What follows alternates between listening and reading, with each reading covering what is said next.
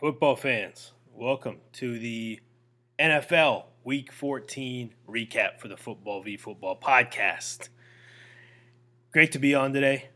Uh, before we get started, I want to remind you guys again um, to subscribe on whatever platform you're listening on, whether that be YouTube or Apple Podcasts or Spotify or Anchor or Stitcher or Amazon or whatever platform you're listening on, please go ahead and subscribe.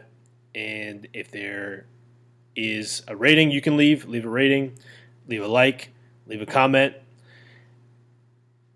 share it, do all that stuff. But we'll go ahead and jump in with the first game of the day an AFC East battle, the Buffalo Bills beating the New York Jets 20 to 12. This was a defensive battle early. Quinnen Williams had a couple sacks for the Jets, and Greg Rousseau had a couple sacks and a pass defense for the Bills. It was 0 0, I think, for the entirety of the first half of this game. This was one of those classic East Coast December type of games. Mike White. This guy showed incredible toughness. He got knocked out of this game twice and came back in, and it's a good thing he did because Flacco went one for three for one yard and a fumble. I guess uh, when you've been in the league for that long, you just need some time to warm up, and he wasn't given that time, you know, to get warm to football or to get warm in that weather. But Mike White came back twice, and I think he probably gutted it out because he had flashbacks of when he was replaced due to injury in his first stint as Jets QB. So he fought through and he played well overall. This was a close game, an eight point game. The Jets did have a chance to come back in this game and win it, but they came up short. And the bottom line here is this was a Josh Allen win. He threw for 147 yards, but no receiver had more than 40 yards, so he spread it around pretty well. And he ran the ball for 47 yards and a touchdown and none of their running backs, or I guess their running backs totaled 50 yards rushing, so none of the running backs did much. And that was this game essentially. This um, had big ramifications for this division, but also the playoffs. This was a close game uh, throughout, and if you guys remember, the first game was won by the Jets in a big upset, and that was the game that started their trajectory into a team that was not a fraud. And they still are that way. Um, and they're going to be fighting for a playoff spot, but with every loss they take, it gets a little bit tougher to qualify. But these are two good teams. I look forward to, to watching them as the uh, season uh, continues here and, and, and closes out. So um, moving on to the next game, Cincinnati Bengals beat the Cleveland Browns 23 to 10. Joe Burrow led another symphony in this game. Ja'Marr Chase and Joe Mixon are back, and the rest of the league's in trouble. Samaje Perine had a great touchdown run. He ran into a big pile of people. I think like all 22 people were in there at some point and then he bounced it back out and somehow got out of that pile and, and ran into the end zone with really impressive speed. Donovan Peoples Jones on the, the Brown side of it had eight catches, 114 yards. He had a, he also had a kick return touchdown that was negated by penalty. And I've been touting this guy for a few weeks now, and I think he's absolutely legit. Um, Myles Garrett for this Browns defense had three tackles for loss, game wrecker as usual. And another thing for the Browns here I noticed was rookie kicker Cade York was complaining at the end of the half when they opted to go for a Hail Mary instead of letting him try the longest field goal in NFL history, which was uh, which would have been 68 yards. It was kind of funny how animated he was, and he was like you know, like you don't see that kind of thing from like a rookie kicker, but he was um, He was the most animated I've seen a kicker in a long time. So good for them. He has he has spunk. This kid. Um, final note here on the Bengals side: it looked like Tee Higgins got hurt early, and his health is absolutely vital to the long-term success of the Bengals in the playoffs. So that team better hope that he's okay, because even though Tyler Boyd and the Aussie, I think he's Aussie, Trent Irwin, are okay, Tee Higgins is one of the best, if not the best, number two receiver in the league. And if they want to go back to a second Super Bowl, uh, second straight Super Bowl, then they're going to need him on this team. Uh, moving on now to the Dallas Cowboys beating the Houston Texans 27 to 23. Jeff Driskel almost pulled off a miracle, but the Cowboys woke up in time to stop it. Dameon Pierce had a solid game, 78 yards and a touchdown, but lost another fumble. And this seems to be an issue with him. And another thing I disagree with in this offense is they refuse to incorporate him into the pass game. And it really limits his effectiveness. I think maybe don't give him 30 carries, maybe give him, you know, 20 carries and 10 receptions. Allow him to catch the ball in space. I mean, this guy's explosive, but when you have a bad offensive line, trying to continue to run just into the line and, and hope that he does something and it's just not the best use of your resources. So I hope they start incorporating him into the into the pass game. They showed a lot of promise in this game. I'm going to rattle off a lot, uh, many other stats from the Texans here because they played an amazing game, uh, their best game of the season maybe. Chris Moore had 10 catches, 124 yards. He had the game of his life today. Amari Rogers came in from Green Bay, didn't catch a single touchdown in his whole time in Green Bay. Caught his first touchdown ever today for the Texans. The Houston defensive backs had a great day 11 total passes defense and two picks by Tremon Smith. And their kicker, Kaimi Fairbairn, was solid all day. He hit all of his kicks, including a 54 yarder. And it absolutely looked like this team was going to get a win. Uh, this looked a lot like the Rams Seahawks game from last week, where you have a team that has no business even being competitive. And they are winning the game 23 20 uh, in the late in the fourth quarter. But Big catches for Dallas by Dalton Schultz and Noah Brown, who both had really good games. I think they both had about 80 yards or so receiving. Zeke and Pollard both ran for a score each, and then Pollard also caught a touchdown as well. So Pollard, two touchdowns in this game. Again, absolutely vital for this team and their offense. Um, it took him so long to, to finally realize that he is the best weapon on this team. Uh, no one on Dallas played exceptional yards wise. And Dak did, as I mentioned, make some mistakes today, and he continues to throw interceptions. Um, he throws a lot of balls based on anticipation rather than what is open, and there seems to be a lack of a lack of synergy with with, him and some of his receivers. I think they just need to um, I don't know. In practice, they need to, to, to work on this more, and or maybe there needs to be something that goes off in his head that you know if if it's not there, if it's not there, don't throw it. You know, look elsewhere, throw it away, whatever. But I'm saying these things as thinking of the Cowboys as a Super Bowl contender. You know, like these are the things that need to get fixed for them. But you know what? This team did enough to win. Some of these great teams have these barely wins to bad teams. You know, whatever. This happens even to the Chiefs and the Eagles and all these teams. So kudos to them. They pulled out the win, and the Texans still look like they're in line for the first overall pick. Moving to a NFC North battle, the Detroit Lions beating the Minnesota Vikings 34 to 23 Jared Goff was a maestro. spreading the ball to DJ Chark and Amon-Ra St. Brown and Josh Reynolds and getting Jameson Williams his first touchdown catch on his first ever catch in his first ever NFL game. This was a guy that was highly, highly talented uh, uh, rookie wide receiver who has been injured all year. Finally comes back in week four, week 14, immediately contributes.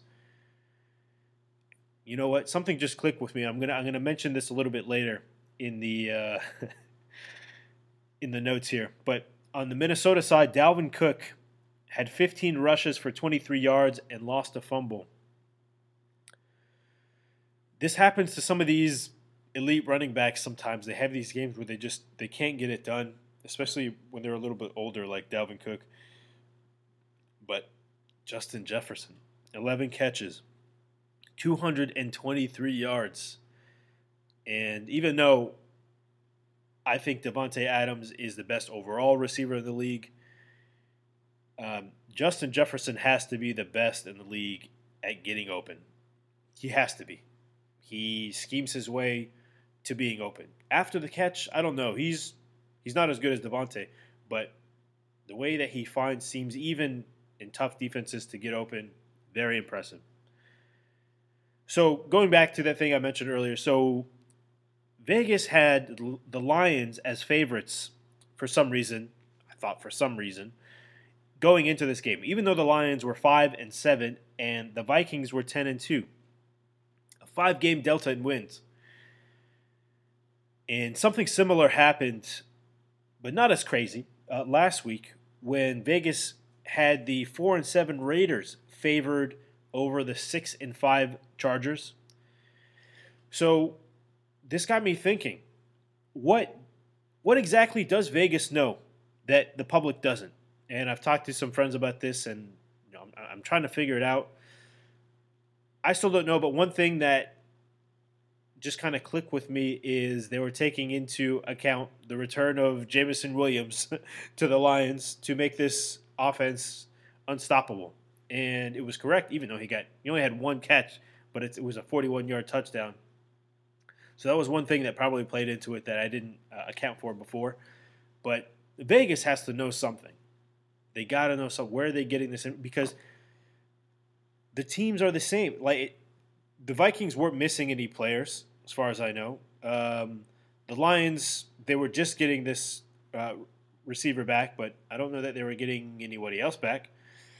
So there was nothing crazy about this game to to turn the tide like that. Um, but if anybody knows this secret knowledge that Vegas has, because this is two weeks in a row now that I've been stunned that they've picked them as favorites, uh, these losing teams. So if anybody knows, let me know. Moving on to the next game here, another divisional game, an AFC South game. The Jacksonville Jaguars beat the Tennessee Titans 36 to 22. Evan Engram. Oof. 11 catches, 162 yards, and two touchdowns. This is the game I've been expecting from him since his New York Giants days. And he won it for the Jaguars today. He is a wide receiver with a tight end as his distinction. Uh, he is absolutely not. He wears number 17 just like a wide receiver. He looks like a wide receiver. He blends in with all those other guys, Zay Jones, Marvin Jones, Christian Kirk. He just blends in. They all just look they all look the same to me pretty much. Uh, and he blends in with them, uh, but somehow he has the advantage of being a tight end and covered by sometimes linebackers instead of defensive backs. So he takes full advantage of that, and he he, he absolutely took full advantage of that today. And they don't really have a tight end behind him. And um, yeah, I started him in, in, one of my fantasy leagues, and I had tried to pick him up in some other leagues before as well. Um, but he was snatched up last week. But anyway, great game for Evan Engram. This was his game. I have to give credit to his quarterback as well, Trevor Lawrence. Uh, 368 yards and three touchdowns and no picks. On the Titans side, they continue to be an inconsistent team, which doesn't bode well for them uh, going into the playoffs if they make the playoffs. I guess we'll see now. Uh, Derrick Henry totaled 155 yards and a touchdown, but lost two key fumbles in this game that really, you know, I mean, this was a 14 point game. That's two possessions. So can't turn the ball over like that. Um, but yeah, Jaguars continue to. Well, both of these teams are pretty inconsistent, to be honest with you. Jaguars can be either really great or really bad, and same thing for the Titans. Um, Titans continue to miss Treylon Burks. Absolutely. He's a game changer for their team. So he was out for this game. If he ends up coming back next week or whenever he comes back, then they can, I think, get um, get back on track a bit. But moving on to yet another divisional game. I didn't realize how many divisional games were this week. But the Philadelphia Eagles beating the New York Giants 48 to 22. Miles Sanders, 155 y- total yards, including 144 of those on the ground and a couple touchdowns. Jalen Hurts, another clean game. Just not making mistakes, uh, which is the best thing he can do, to be honest. Um, and on the uh, the Eagles defense, Brandon Graham had three sacks, and they continue to, to be just the most well-rounded team in the league, and they continue to show it every week. And they seem to be a well-coached team as well. Just another trouncing here. The Giants' offense was pitiful. The Eagles focused on start, uh, stopping Saquon Barkley and were absolutely successful.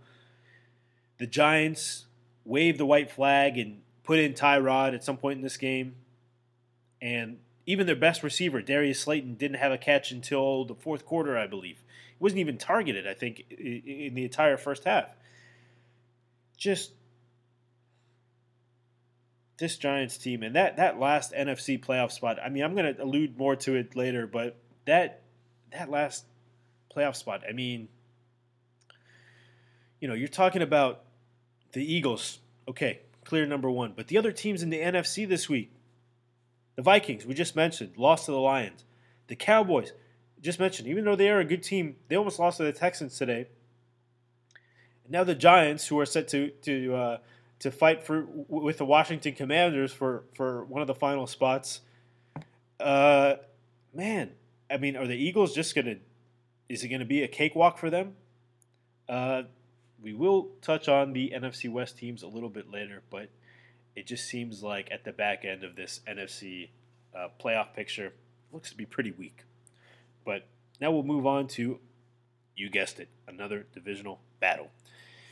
In the AFC North, Baltimore Ravens beat the Pittsburgh Steelers 16 to 14.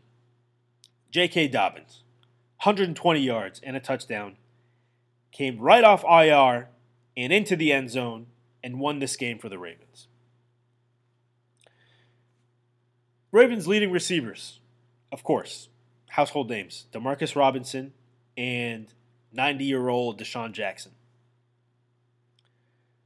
Mark Anthony, uh, Mark, Mark Anthony, Mark Andrews, I believe only had 17 yards in this game, and kind of leads me to believe he only has rapport with Lamar Jackson. Now, I will eat a little bit of crow in this game, even though they won the game. Tyler Huntley, 88 yards passing this game. Not great. Not great. Not even good. you know, on the other side, of course, you got to give Pittsburgh Steelers defense credit for that, and they are, you know, up and coming, and they did have some really key uh, penalties in this game that essentially cost them the game, along with the quarterback. Oh boy. Mitchell Trubisky, terrible game. Three interceptions. This offense had a non existent run game. Najee Harris led all running backs on this team with 33 yards. And the Steelers' chance of winning this game ended at the beginning of the game when Kenny Pickett was knocked out after throwing a single pass, uh, knocked out of the game with a concussion. Hope he's okay. But this was another ugly AFC North game. And both of these teams just they don't look like they're going to be doing much in in the playoffs. Uh, I know both of them were missing their starting quarterbacks, but I don't know the you know I, I don't have a high opinion of Lamar personally. I don't think he's going to come back and, and do very much. Pickett, when he does come back, they're still just kind of a mediocre team. But Pickett in this game, they could have won. Moving now to an AFC West divisional game. Kansas City Chiefs beating the Denver Broncos 34 to 28. Patrick Mahomes on a day when he threw three interceptions, still won the game because he's Houdini. That's why. That's how he won this game. He threw an unbelievable touchdown pass to Jerick McKinnon, eluding pressure, scrambling, running into a potential sack, and right at the line of scrimmage, he threw an underhanded ball like a damn apple toss to Jerick McKinnon, and then Jerick McKinnon did the rest of it. But you got to watch this. It's not enough. It doesn't justify for me to just talk about it. You got to watch this. Jerick McKinnon, a running back, led this team in receiving today. Seven catches, 112 yards. On the Broncos side, coming into this game, the Broncos were on track to score less points than the 0 16 Cleveland Browns did, the winless team. They were on track to score less points than them. But man, Russell Wilson played the game of his season today. Led his team in rushing, put up 28 points, the most they've scored this season against one of the best teams in the league. He suffered a bad concussion at the hands of his former teammate, Frank Clark, where the look on his face when they zoomed in was terrifying to see. Uh, I re- felt really bad for that. He didn't know where he was. His eyes were glazed and, and glossing over, and it was it was pretty scary to see. And he had a big welt on his head that they showed. Um, I haven't watched his post game press conference. I've been watching it. I am a Seattle Seahawks supporter, and, and, and seeing what he's been going through this year has been. I don't know. It's been really upsetting to see. Um, but his connection with Jerry Jeudy today was exceptional. Jerry Jeudy had a hat trick of touchdowns, three touchdowns, and he had the game of his season as well, but it still wasn't enough. Even though the Denver defense also played, it won't show it, but the Denver defense played their hearts out. They had three interceptions two picks for Josey Jewell and one for Patrick Surtain, who is one of the best quarterbacks in the league, undoubtedly. But it's the same story for these Denver Broncos, these 2022 Denver Broncos. It's not enough. They don't do enough to win games. And they still they're stuck on 3 wins in week 14. Good for the Seahawks draft pick. Bad for this team. Bad for this team. Um, it's really a train wreck for them. They had a chance to win this game, but Chiefs too good and Broncos don't know how to win. Moving now to what was supposed to be a real close game, a really competitive game. The San Francisco 49ers versus the Tampa Bay Buccaneers, but it wasn't at all. 49ers beat the Bucks 35 to 7. The Bucks looked absolutely feckless. But Brock throws a purdy ball, and he shocked everyone by leading this team to a dominating victory. This was very nearly a 35 to nothing shutout. The Bucks were committing so many penalties. This team is so undisciplined in that regard. Their run game continues to be below average. Rachaad White lost a fumble, only had about 50 yards rushing. And Tom Brady is still not in sync with the great weapons that he has Mike Evans, Chris Godwin, Julio Jones, Russell Gage, Scotty Miller, Cameron Brate, Cade Otton. There's no excuse, Tom. There's no excuse. I don't know if he if he doesn't practice, I don't know. Tom seems to be distracted with other things, but they need to get into that practice space and just practice with all your receivers. I mean, this is this was really embarrassing today for them. Meanwhile, on the other side, Christian McCaffrey totaled 153 yards and two touchdowns, and is proving to be a team-changing addition and possibly a division-changing and a conference-changing and a league-changing addition to this team. Which I, as somebody that's a fan of another team in the NFC West, absolutely despise. And as I watched, I just watched the, the Miami Dolphins game today, and they had two former um, Niners running backs, Raheem Mostert and Jeff Wilson. Jeff Wilson, by the way, is one of the most brittle running backs, um, one of the most brittle players. Seems to get injured almost every game. Raheem Mostert, his days are his best days are behind him.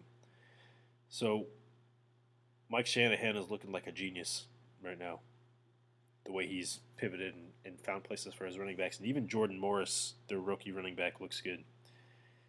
So he finds a way to run running backs into the ground, but while they're on his team, optimizes them. Absolutely. And the Niners, this Thursday night, they play the Seahawks in what was supposed to be a game for the NFC West title, but won't be. Because the Carolina Panthers beat the defenseless Seattle Seahawks 30 to 24. Folks, Geno Smith, the guy that doesn't throw tur- doesn't make turnovers, the guys that, that that doesn't throw interceptions. He had three turnovers today. Could have had six turnovers if Jaycee Horn kept his feet in after catching a few more picks. In fact, the Panthers defensive back, Jaycee Horn, could have easily been Geno's leading receiver if he knew how to keep his feet in bounds. And that's no exaggeration. The leading receiver on this team had five catches. Jaycee Horn could have had six. The Hawks got run all over uh, again. Uh, they got run on all over again, giving up 223 yards on the ground to a couple of average running backs. And I have to say, Pete Carroll, the experiment is over. You got to stop using six defensive backs and put some damn players in the box and stop the run. You got to do it. Seahawks had no run game today. Obviously, Kenneth Walker out, DeeJay Dallas out, and Travis Homer, Homer Simpson, led the backfield with 26 yards, completely ineffective. And if, if this team can't figure out how to run the ball and stop the run, they're not even going to sniff the playoffs. They got the Commanders and the Giants ahead of them in the in the standings right now. And I wouldn't have said this to start the season or even a month or two ago, but Giants and the, and the Commanders look even better than this team. If you can imagine that. The Seahawks still have the Niners, the Chiefs, and the Jets on their schedule good freaking luck. So that'll do it for the week 14 slate.